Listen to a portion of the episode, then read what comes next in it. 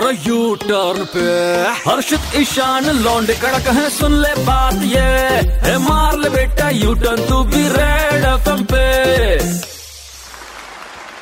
अरे आज राजा का बेटा राजा नहीं बनेगा, राजा वो ही बनेगा जो हकदार होगा। अरे ऋतिक बबुआ बिल्कुल सही बोल रहे हो, क्योंकि अगर आज की तारीख में राजा का बेटा राजा होता तो फिर अभिषेक बच्चन भी सुपरस्टार होता। वैसे ये बबुआ की सुपर 30 मूवी आई है, चलो इसके बारे में जनता आपको बता देते हैं।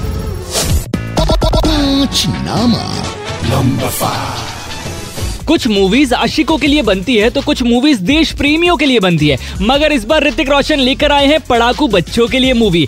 तो बच्चों एग्जाम्स के पहले इस मूवी का रिवीजन जरूर कर लेना। इन्होंने पढ़ा दिया तो आप वीआईपी लोगों की वीआईपी एंट्री हो गई आईआईटी में।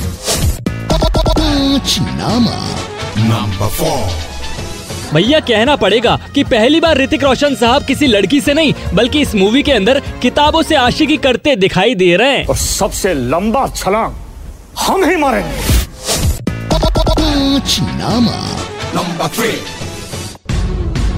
अगर इस मूवी के अंदर सबसे ज्यादा मेहनत किसी ने की है तो वो है ऋतिक, कतई नहीं डायरेक्टर, कतई नहीं एक्ट्रेस भी नहीं, सिंगर्स भी नहीं, अरे भैया one and only makeup artist. अरे यार मतलब कि इतने अमीरजादे ऋतिक को गरीब आनंद कुमार दिखाना कोई हल्का काम तो नहीं है यार। इतना गलत कैसे हो सकता है भाई। नंबर 2। तो बच्चों इस मूवी से हमें एक और सीख मिलने वाली है कि मैथमेटिक्स पढ़ाई के ही नहीं बल्कि लड़ाई के काम भी आता है। प्रतिभा दिए साधन नहीं दिए, चीटिंग नहीं तो और क्या आशीर्वाद है।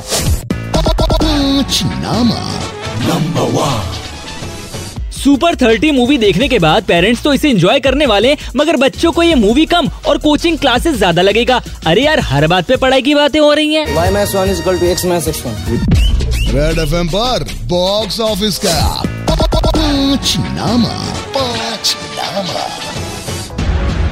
और अंत में बस इतना ही कहना चाहूंगा कि इस मूवी के अंदर राजा का बेटा यानी कि ऋतिक रोशन साहब ने अच्छा काम किया है, लेकिन तारीफ के असली हकदार हैं अपने कालीन भैया उर्फ पंकज त्रिपाठी जी।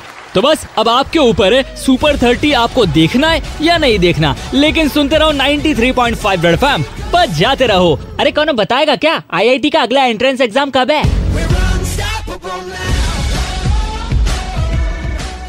यू टर्न पे हर्षित ईशान लौंडे कड़क है, सुन ले बात ये, मार ले बेटा यू टर्न तू भी रेड एफएम पे।